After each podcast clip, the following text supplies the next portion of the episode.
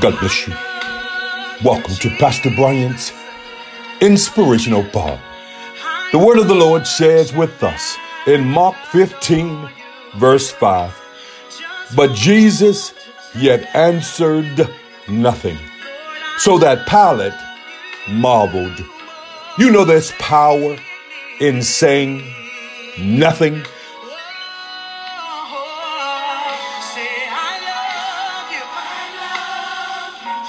You see, there is power in the ability of not saying anything. There's an old saying be careful when you vent and when you talk to people because a listening ear is also a running mouth. You need to be careful of what you say to people. As a matter of fact, let me encourage you be careful what you say out of your mouth. You know that death and life is in the power of the tongue. I'm a firm believer that the enemy has the ability to find out where I am, what I'm thinking, based on what I say out of my mouth. Look, let me encourage you on today that if you are going to speak, speak with authority, using the power of God's word.